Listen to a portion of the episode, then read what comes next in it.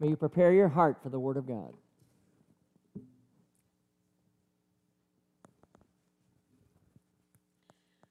When I stand at the judgment seat of Christ and He shows His plan for me, the plan of my life as it might have been had He had His way, and I see how I checked Him here and blocked Him there and would not yield my will? Will there be grief in my Savior's eyes? Grief, though He loves me still. He would have me rich with all the treasures of heaven. Will I stand there poor, stripped of all but His grace, while memory runs like a haunted thing down paths I cannot retrace? Lord, of the years that are left to me, I give them to thy hand. Take me, break me, mold me to the pattern thou hast planned. Amen. All right, let's pray together. Thank you, Father, for your blessings, your goodness, your grace, your mercy, your love, your compassion, your pity, your long suffering. Thank you, Lord, that it's not your will that any should perish, but that all should come to repentance, who will have all men to be saved and to come unto the knowledge of the truth. Lord, I have no idea who's seated before me. I don't know who's saved and who isn't. But if there are any tonight who have not yet tasted to see that the Lord is good, they've not yet come to an understanding of the gospel of the Lord Jesus Christ and who he is and what he has done and what they must do in response to receive him to have forgiveness of sin and the gift of eternal life abiding within them. We pray tonight might be the night where they receive Christ as Savior and Lord and leave here totally transformed and different than the way they came in here. Lord, bless the believers. Obviously, a subject as we're going to cover tonight is, is, is, is a lot for the believer. So, things we must understand and know even as born again, blood bought, heaven bound children of God. We ask your blessing and anointing upon revival of your people. We'll thank you in Christ's name. Amen and amen. I'm directing you to 2 Corinthians chapter 5 and verse 10 as we deal with the subject of the rewards at the judgment seat of Christ. I'm going to give a brief introduction to the judgment seat of Christ, and then I want to get into these five crowns that the Lord is offering to every believer when they stand before Him. Now, in Prophecy Conference 1, that I did a few years ago, we delved into an entire evening of the judgment seat of Christ, but there we looked at the criteria by which we will be judged. And we went to 1 Corinthians 3, and we learned concerning be careful what you build and how you build and why you build. We learned there in 1 Corinthians 3:11 that you must first have the foundation. The foundation is Christ, prophesied in Isaiah 28:16. And 1 Corinthians 3:11 says there are many, many people who are religious and moral and upright, but they've never gotten the foundation. You must first be in Christ. You must first, by faith, receive Christ as the one who died in your place, shed his blood for you, and rose again from the dead. That's the only salvation that God is offering. Neither is there salvation in any other. For there's no other name under heaven given among men whereby we must be saved. Saved from the penalty and the enslaving power of sin. And so salvation is offered freely by the grace of God, and we must by faith receive it. If you do not, you will not be at the judgment seat of Christ. So here in 2 Corinthians chapter 5 and verse 10, for we, now the word we, who's we? For we must all appear before the judgment seat of Christ, that everyone may receive the things done in his body according to that he hath done. Whether it be good or bad, profitable or unprofitable, useful or useless. We're talking about born again believers because that's what the we 33 times in chapters 4 and 5, you find the word we. And every single one of those 33 times, it's referring to saved, born again, blood bought, heaven bound children of God. Only the saved are at this judgment seat of Christ. Those who reject Christ, refuse Christ, resist Christ, die in their sins without a saving knowledge of Him will be at another judgment called the Great White Throne Judgment of Revelation chapter 20, 11 through 15. Now, that is the theme for this Wednesday night. What I'm going to preach Wednesday night is not popular, but it is Bible prophecy. It is as much prophecy as anything else we've talked about this week. Wednesday night is the night if you're going to bring any lost friends with you. And may I encourage you now, you have the two days. Would you pray about who you can invite? Maybe it's a neighbor, maybe it's somebody you work with, maybe it's even a family member or a friend that you know is not saved. And it's a very powerful message, not just because I'm preaching it, but it's a great message to bring unsaved people to. But you know what? There's a lot of God's people, a lot of saved people who don't really understand that judgment. And I want to clear up, I believe, some misunderstandings about that judgment. But tonight we deal with the judgment seat of Christ. We, we, believers, we must all appear before the judgment seat of Christ. The word appear there's literally means appear before God turned inside out. Now you can't see what's in my pocket. It is hidden from your view. But if I were to turn my pocket inside out, oh boy, there's a there's a that, and boy, I got one of these. Uh, Brother Kevin gives me this. If he gives it to me, I'm going to sell it on eBay. Is that all right? Anyway. But listen, you, you couldn't see those things until my pocket was turned inside out, and that is the word. The Apostle Paul uses with the Corinthians we must all appear, we must all be turned inside out before the judgment seat of Christ. We have this reference again there in Romans chapter 14. In Romans chapter 14, here in verse 10, Romans 14 10, but why dost thou judge thy brother? Or why dost thou set at naught thy brother? For we shall all stand before the judgment seat of Christ. For it is written, As I live, saith the Lord, every knee shall bow to me, and every tongue shall confess to God. So then every one of us shall give account of himself to God. I'm not going to stand there for you, and you're not going to stand there for me. We will give an account of ourselves. And in that day, when you stand before the Lord Jesus Christ and your faith becomes sight, and you gaze upon those wounds that were inflicted for you, we're not going to blame someone else for our lack of faithfulness or spirituality. Well, I could have been a really dynamic Christian, but I, I had these, these, these people at work that dragged me down. Or I, I could have been a great wife if it wasn't for this jerk of a husband. I could have been, I could have been a, no, you're going to blame somebody else. You're going to play the blame game in that day. You're going to give an account of yourself. What did you do or not do? What, what were you? You have to be before you can do. And if you don't have the being, you're not even going to be at this judgment. But he says every one of us should give an account of himself to God. Now, the last time we, we had this prophecy conference years ago, we, we, we brought you to 1 Corinthians 3, and I don't have time to go through that again because I already preached that. But what I want you to see tonight, there's not only a reckoning, which is that we will give an account, but we're not giving an account for sin. This is not a judgment of your sin.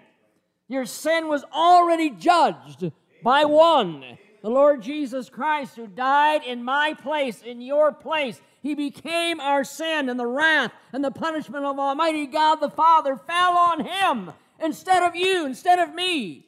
He died the death that I should die. He suffered everything on that cross that we would have suffered in the lake of fire forever. He bore the full weight and penalty of our sin, and then rose again victorious from the grave. And so the matter of sin is already settled for the born again believer. It doesn't matter what you've done, you're saved. Everything of your sinful past and present and future is under the blood of the Lord Jesus Christ. And so it's not a place of the judgment of sin. When the Lord Jesus cried out in John 19 30, it is finished. Guess what? It was finished.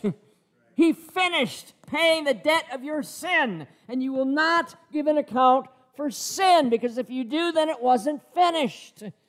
Christ hath once suffered for sin, the just for the unjust, that he might bring us to God. The judgment seat of Christ is not a place of the judging of your sin, but a place of the judging of your service. Your life from the moment you were born again. And, and, and again, this 1 Corinthians 3 talks, talks about the Christian life as a building project. Where in verse 11, you get the foundation, which is Jesus Christ. Without the foundation of Christ in salvation, you can build and build and build and claim to be serving God.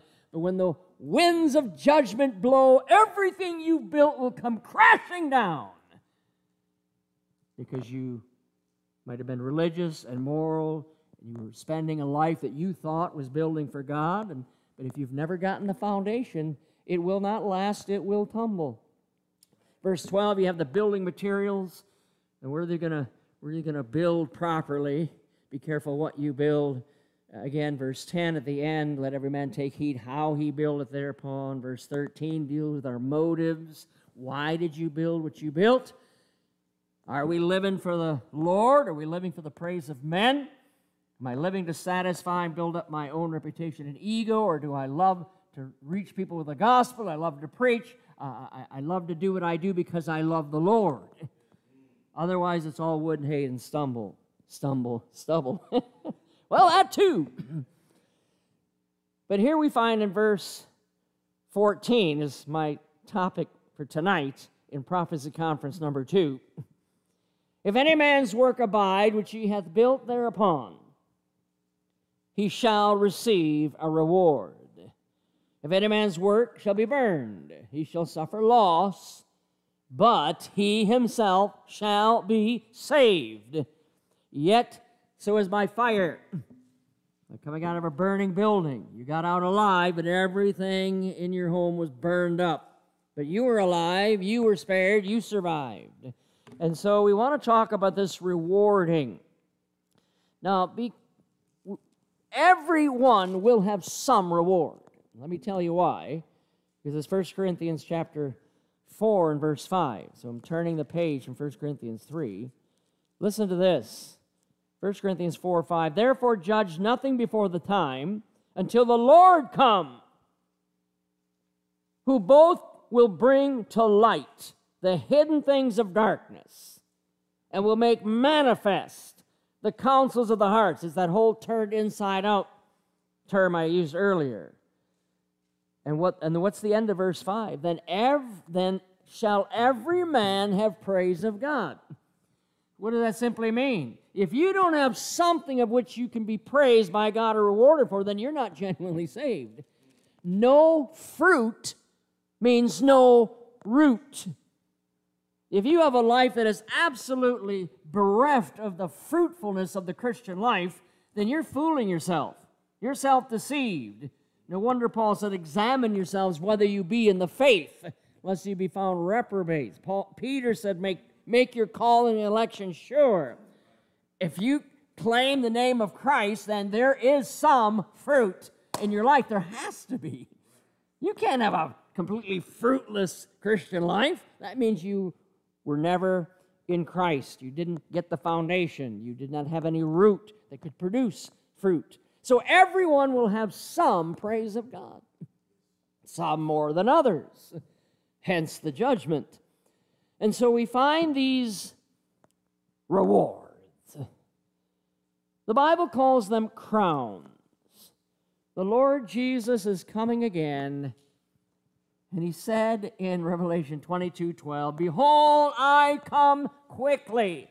Not quickly, again, chronologically. Quickly, 2,000 years doesn't sound quickly. We're not talking about a time frame. We're talking about the mode in which he comes. When he comes, it's in a moment, it's a twinkling of an eye. The last trump, the trumpet shall sound, and the dead shall be raised incorruptible, and we shall be changed in a moment, in the twinkling of an eye. Behold, I come quickly. In other words, you got to be prepared. You better get ready. Behold, I come quickly, and my reward is with me to give every man, woman, boy, and girl, such as they should receive. But uh, he said, My reward, these are his rewards.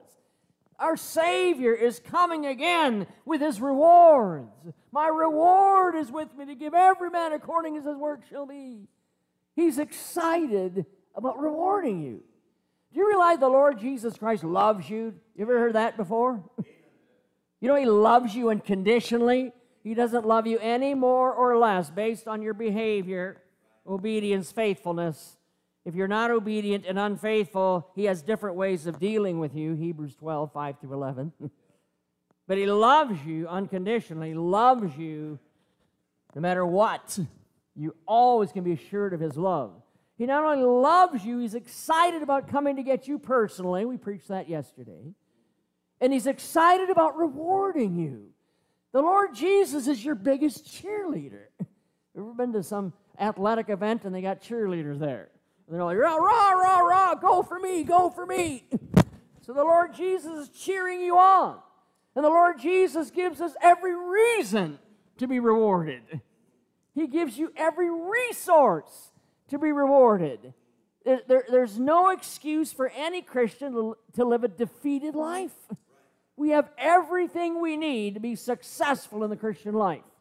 We have the grace of God, the power of God, the Word of God, the church of God. God has enhanced us with everything we need to be victorious. He wants you to be rewarded. It would give no greater joy to our Savior, the Lord Jesus, to place crowns on your head. That's what He wants. And we can have them. By God's grace and His power and enablement in us, we can be rewarded. Five crowns. You know, crowns are interesting. Did you know the crown of Queen Elizabeth II of England is now the crown of King Charles III? Same crown. Elizabeth wore it since 1953, longest reigning monarch in British history. And now, Prince of Wales, Charles, coronated in May of 2023. And he has the same crown she has. And man, what a dandy. We've been to England a couple times. I'll be there again this coming June. And you go to the Tower of London and, and you see the crown jewels you can see that crown with your own eyes.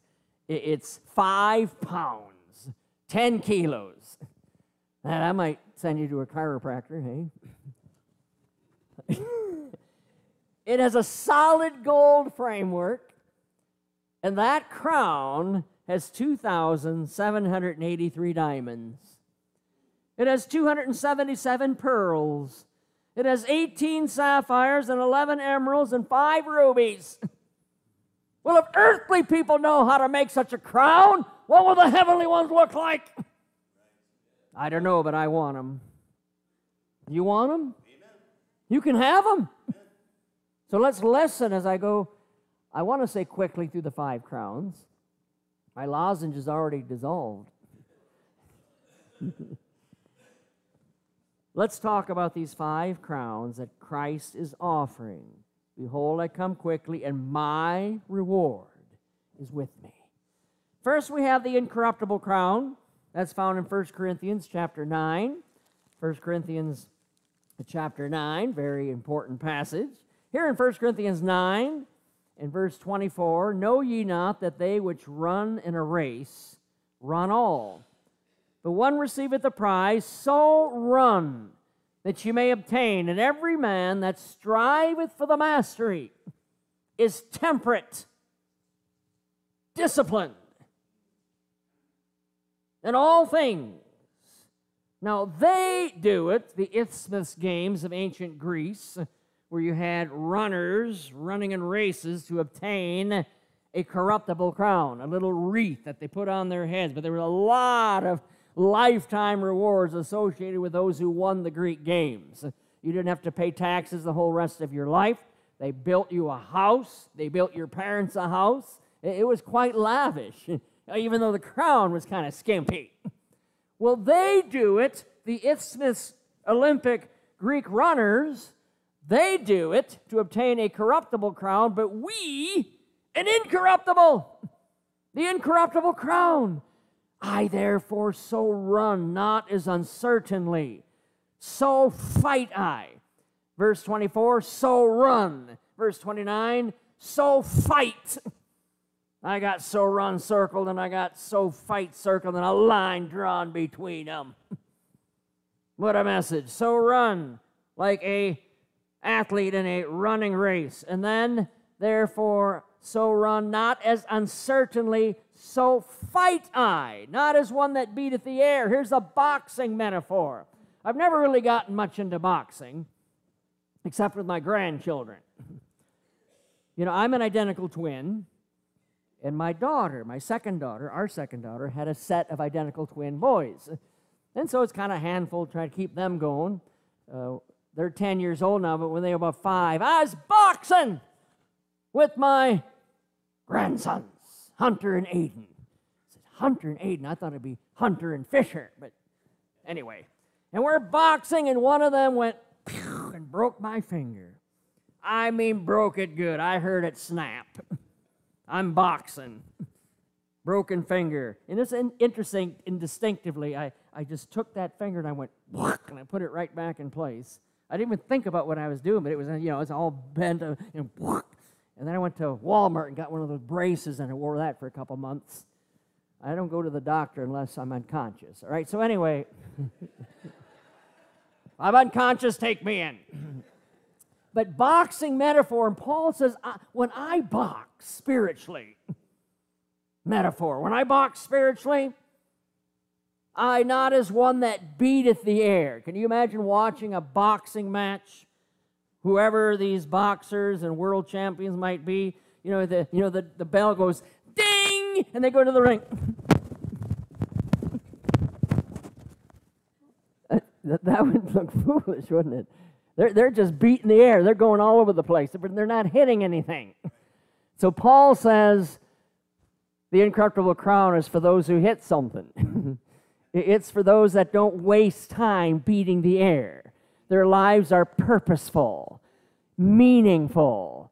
You know, the Lord Jesus gives us a reason, He gives us a purpose to live, He gives us a purpose to die. We are not aimless, we're not drifting, we are useful. We're running the race and we're going to run it lawfully and we're going to box and fight and hit our target. So he says in verse 27 But I keep under my body self discipline, self control, principled, running lawfully. I keep under my body and bring it into subjection, lest that by any means, when I have preached to others, I myself should be a castaway. That's not saying in any way, shape, or form that you're going to lose your salvation. Don't let these people give you these verses say, see, see, it's talking about usefulness to the Lord. Even as a preacher, if I get into trouble, I may disqualify myself from preaching the gospel and be shelved, rendered useless to the Lord. Still saved. And so, this incorruptible crown is for those who run the race lawfully. This is we said in 1 Corinthians 3:10 that uh, be careful how you build that we build according to the Word of God. God's Word gives us the blueprints for constructing a very successful, victorious Christian life. The God's Word gives us the blueprints for a satisfying, fulfilling, successful marriage. God's Word gives us the blueprints for rearing God fearing, godly children in our homes. By the time they leave our home, they are fruitful, productive, and mature believers. The blueprints are there. The problem is getting, even getting God's people to follow the blueprints, the building plans for success.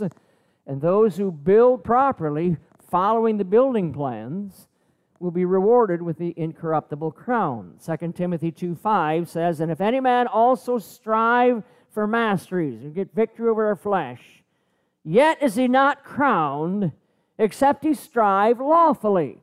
So you have to do God's work God's way. It's amazing how many even believers come up with their own little conjured up idea of what it means to serve God. You don't just serve Him the way you want to serve Him. We can't be presumptuous with the commands of Christ. He said in Luke 6 46, Why call you me Lord, Lord, and not do the things that I say? And so we want to be in this disciplined life. We want to be in Hebrews 12 1, laying aside every weight and the sin which does so easily beset us and run with patience the race that is set before us, looking unto Jesus, the author and finisher of our faith. Are there weights in your Christian life? You imagine running a race and you're on the starting line and you've got a big boulder in your hand. Why don't you just get rid of the boulder? You'll run a lot smoother. There are believers who just allow weights in their Christian lives. They know these things are displeasing to the Lord and yet they just hanging on to them, and the Spirit of God's trying to work in our lives in sanctification and take these stones, these boulders out of our lives, and we keep hanging on, and then he then he pulls us like this, and then we make the scratch marks in the sand. Why do we do that? Why don't we just surrender? So self-controlled, disciplined life, being an overcomer. Seven times in Revelation 2 and 3, the Lord Jesus said, "Unto him that overcometh, Seven churches of Asia Minor. Revelation 2 and 3, words of our Savior Himself. To him that overcometh will I, I, I. Seven times. You know, the encouragement there is that we have things we need to overcome. You can't be an overcomer unless you overcome something. So take heart and be encouraged if there are weights, if there are besetting sins, if there's something you need to overcome Take heart. You pray. You get in God's Word. You let the grace of God teach you to deny ungodliness and worldly lusts, that we might live soberly, righteously, and godly in this present world. Titus 2 11, 12. And so the incorruptible crown is for those who overcome this world system and overcome the flesh and thus are rewarded with the incorruptible crown. Then there's number two, the crown of rejoicing. I could preach the whole message on the first one. I'm looking at my notes as well. Yep, yep, yep, yep. But crown of rejoicing, 1 Thessalonians 2.19, we call it the soul winner's crown. Sure you've heard this preached before. 1 Thessalonians 2.19, Paul the Apostle talking to the church at Thessalonica, that's located southwest of Philippi up in northern Greece, which was called Macedonia. Southern Greece is Achaia. That's where Corinth is. That's where Athens is. But here he's talking to the Thessalonians in northern Greece. And he says, What is our hope or joy or crown of rejoicing? Are not even ye in the presence of our Lord Jesus Christ at his coming? Will there be people in heaven who are there because of your witness, because of your burden for their soul? You shared the gospel with them, gave them a gospel tract, helped them to the Savior. Will you have this welcoming committee in heaven, as Luke talks about? And I have a message on that how to get a welcoming committee in heaven. As you invest financially, you invest your time, and you are willing to be a witness for Christ and, and lead others to Christ. It, it's, it still works. Praise the Lord. Let God give you opportunities every morning of your life. You wake up and you snap to attention and you salute the great captain of your salvation. What are your marching orders for me today, sir? Who would you like me to speak to today? Who can I witness to today? And if you do that every morning of your life, say, Lord, bring people across my path today, and I will speak for you. I will give you a gospel tract. This is what Paul meant in 1 Thessalonians 2 4 that God can trust you with his gospel.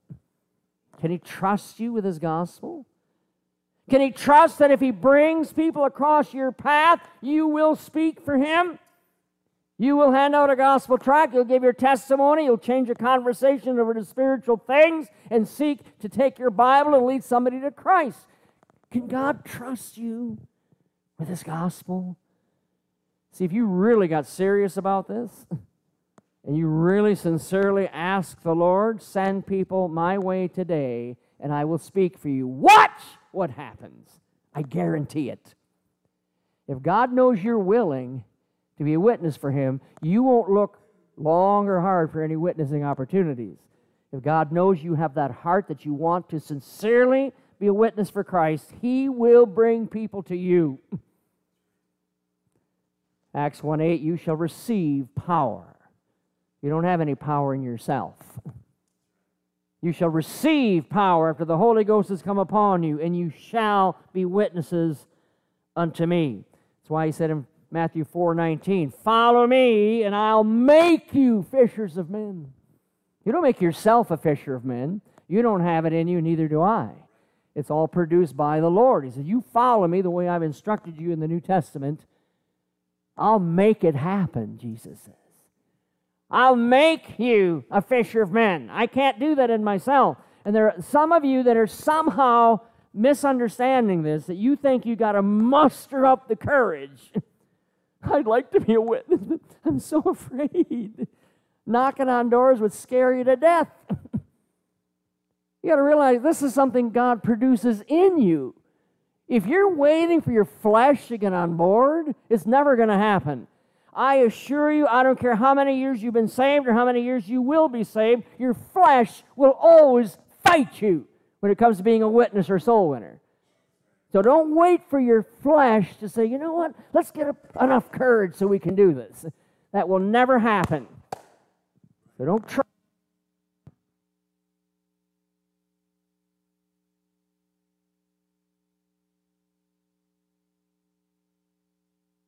Yielded to him. 2 Corinthians 5:20 Now then, now then, not later. now then we are ambassadors for Christ it doesn't say if you choose to be or want to be, you are. We are ambassadors for Christ as though God did beseech you by us. We pray you in Christ's stead. Be reconciled unto God. Every time you witness to a lost soul, it's not you, it's the Lord in you speaking through you. He goes before you, He prepares the hearts for your witness. He knows who you're going to be talking to. The crown of rejoicing. Second Timothy 1 8, be not ashamed of the testimony of our Lord, but be thou partaker of the afflictions of the gospel. He asks you, be a partaker of the afflictions of the gospel. If you are going to be serious about witnessing and soul winning, are you going to face some affliction? You better believe it. The devil will not just sit idly by and let you lead people to Christ. He is going to fight you. The devil is going to try to hinder you and thwart what your intentions are. And so be a partaker of the afflictions. So this, this reward, the crown of rejoicing, is for those that are willing to be persecuted. You're willing to be rejected. You're willing to be mocked and ridiculed and belittled by those you attempt to witness to. See, this is the issue. Most people are not witnesses in the born again realm. 95%. In Harold Fickett's book, Layman's Guide to Baptist Beliefs, he took a survey 95%. Of born again, blood bought, heaven bound children of God are not actively engaged in witnessing or soul winning. That tells us that 5% of the church is doing the work of evangelism. And that's about right. I pastored in Washington State, First Baptist Church in Pasco, Washington. I pastored 250 people. 250 people. You know how many we had on a visitation on Thursday night? Four. Four out 250 people. I did so many clinics. I worked with, and still couldn't get, still couldn't get these people to be willing to face the fear of rejection is what keeps you silent, and the devil knows that. What did I do?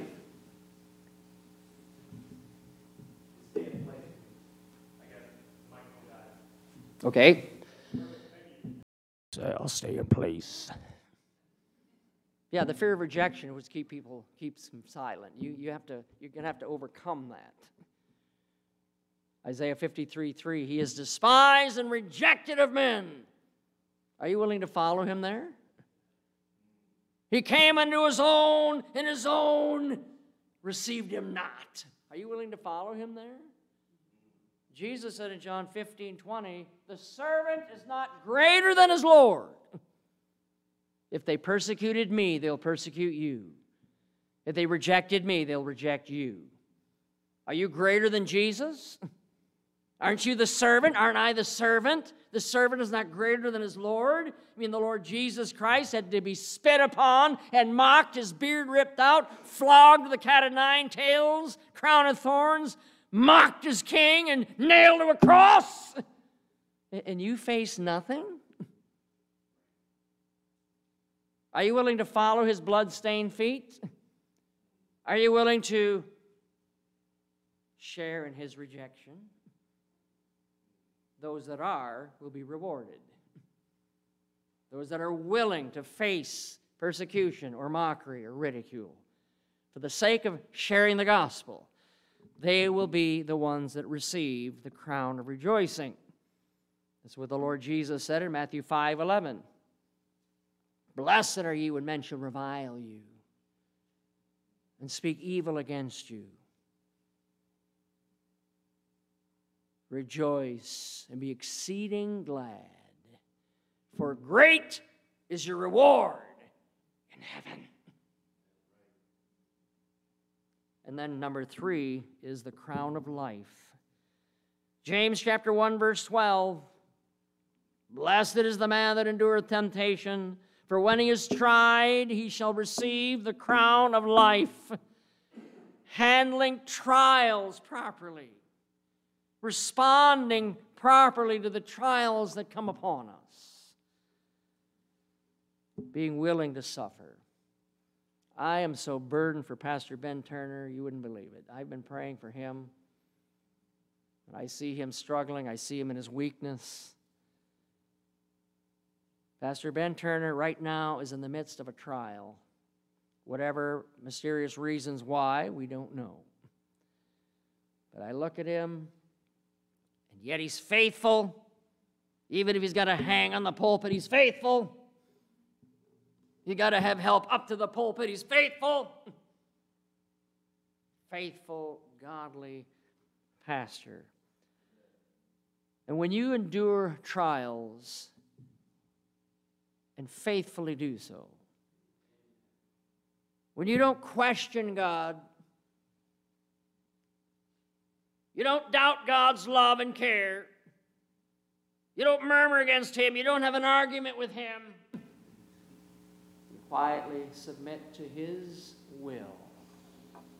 And there are those that God just deems that they're going to share in the suffering of Christ. I don't understand how He chooses those. Job was one like that. When you endure trials patiently, faithfully. You don't accuse God because those are the times the devil's going to come to your ear. When you're in the valley of affliction, when you're at your lowest moment, the devil's going to come, God doesn't really love you. God doesn't care about you. If God loved you and cared about you, you wouldn't be in this trial. That is not true. Casting all your care upon him, for he careth for you. 1 Peter 5 7 and is it no surprise that the very next verse, 1 Peter 5 8, be sober, be vigilant, because your adversary, the devil, is a roaring lion, walketh about, seeking whom he may devour. The context is the devil's going to try to devour you when you're in the midst of trial and cares. Not only is the crown of life given, for those who endure trials. Revelation 2:10, Jesus said, "Be thou faithful unto death, and I'll give you the crown of life." What would be the ultimate trial? It'd be martyrdom. It'd be giving your life for Christ. 50 million Baptists have been martyred for the faith. 50 million Baptists there were others who were martyred. I'm just talking about our, our Baptist brethren, our Baptist forefathers. 50 million gave their lives preaching the gospel, opposed by Jewish people, opposed by Romans, opposed by Muslims, opposed by Catholics, opposed by communists. And through the last 2,000 years, 50 million will stand at the judgment seat of Christ and receive the crown of life, the martyr's crown. And we'll be standing with them. Can you imagine standing next to the 50 million Baptists who preached the gospel so fervently and faithfully it cost them their lives? And one of them leans over to you or me, excuse me, what did you suffer for Jesus? Uh, suffer, suffer. Well, let, let's think about that. Not a whole lot. I would be willing to open my mouth for him, or less suffer. I wonder how that's going to be the crown of life for enduring trials patiently and in submission to the will of God. We're being martyred with the ultimate trial. Number four, the crown of righteousness. The crown of righteousness. Are you keeping track of these things? the incorruptible crown, the crown of rejoicing, crown of life, the crown of righteousness, Paul talked about in 2 Timothy chapter 4, verses 7 and 8. Paul the Apostle, writing to his protege Timothy, his last writings before he would be executed by the Roman Emperor Nero in 67 AD. He said, I fought a good fight. I fought a good fight. I have finished my course. I have kept the faith. Henceforth there's laid up for me a crown of righteousness, which the Lord, the righteous judge, shall give me in that day. What day? The judgment seat of Christ. But not to me only, but unto all those who love his appearing. Do you realize there is a special crown and reward for those who love the appearing of Christ? Amen. Who love the second coming? who are waiting and watching for the Lord to come. Loving his appearing, Paul put it. What does it mean to love his appearing? It means this I want to be living in such a way today as I'd want to be living if I knew that today was the day that Christ returns. I want to be living today like I'd like to be living if I knew Christ was coming today. How would you live? How would you live differently if you knew the Lord Jesus was coming? Even if He gave you a week. What if the Lord Jesus said, Next Monday night is the rapture? Next Sunday night, Monday night, you will stand before me at the judgment seat of Christ. How would you live our lives differently this week? If you knew Christ was coming next week, or if you somehow knew that today was the day, would you read your Bible more? Would you pray more? Would you give more? Would you witness more? Would you live more holy life separated from this world? What would you do? What changes would you make this next week if you knew the Lord was coming next Monday night? Those are the changes then you need to make. That's where revival needs to reach your soul. You need to start loving His appearing. And you wake up every morning after you snap to attention and get your marching orders, then you say, Even so, come, Lord Jesus. Amen. Today, oh, I long for today that you would come. And all of us, I believe, are waiting for his coming. But how many are watching? Here's a true story. True story of a fishing town on the Atlantic seacoast down there in America. And it's still that way in that village. It's a true story. The whole, the whole town is based on fishing.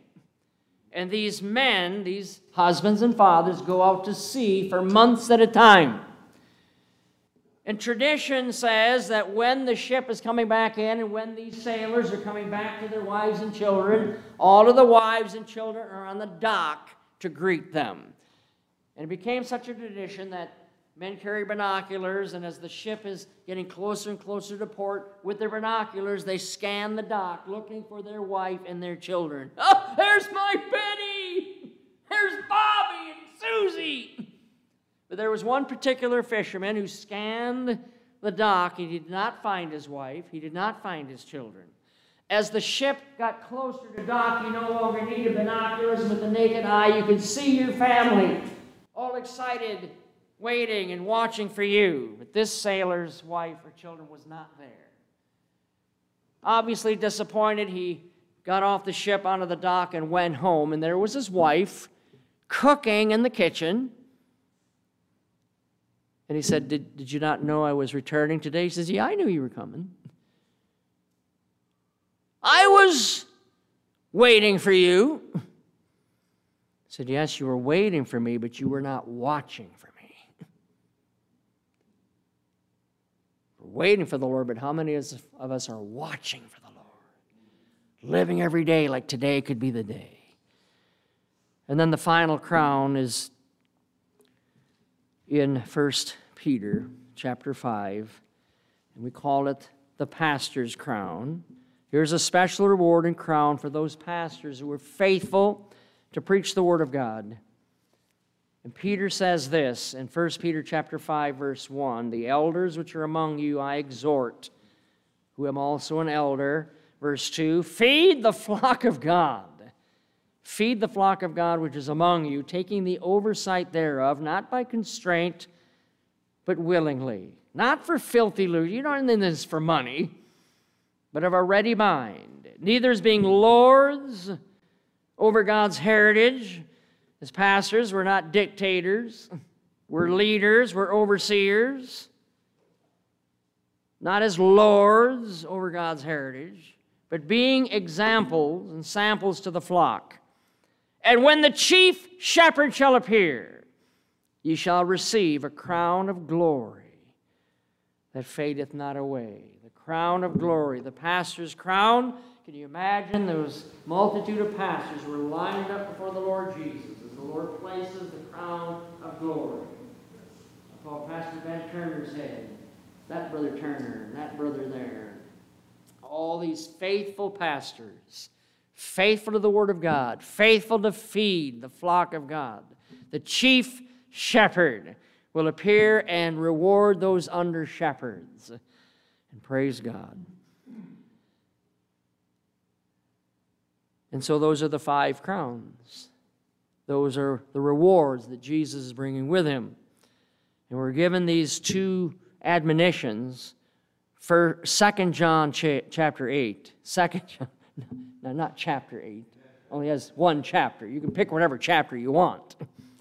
But 2 John 8, the Apostle of John, the Apostle John says, Look to yourselves that we lose not those things which we have wrought, but that we might receive a full reward.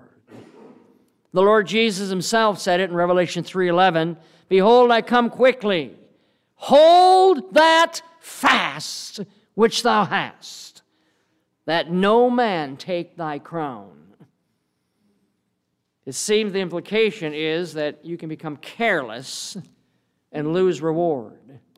But we know from 1 Corinthians 3:14 that those at that judgment seat of Christ, that Jesus Christ knows their life from the time they got saved, from the time he gave the foundation, and they built properly. They were careful what they built and how they built it and why they built it. They shall receive a reward. Others, loss of reward, although they're saved. They'll spend eternity with the Lord, but no reward. Can you imagine the shame of that? There's some will be ashamed before him at his coming. 1 John 2 28, my little children, abide in him that when he shall appear, we may have confidence and not be ashamed before him at his coming. The implication is there will be born again believers standing for the Lord Jesus who are ashamed. And again, as my wife recited, down paths I cannot retrace. I see how I blocked him there and checked him there and would not yield my will. Will there be grief in my Savior's eyes, though he loves me still? He would have me rich with all the treasures of heaven, but will I stand there poor, stripped of all that is grace, while memory runs as a haunted thing down paths I cannot retrace? But the good news is you don't have to let that happen. I haven't heard the shout. I haven't heard the voice of the archangel. I haven't heard the trump. There's still time for the changes to be made in your life. There's still time for you and me to get revival, to get serious about the reality of Jesus Christ in our life. The Lord is an absolute reality. We need to start living that way. The Lord Jesus loves you and He wants to reward you, and you can be rewarded.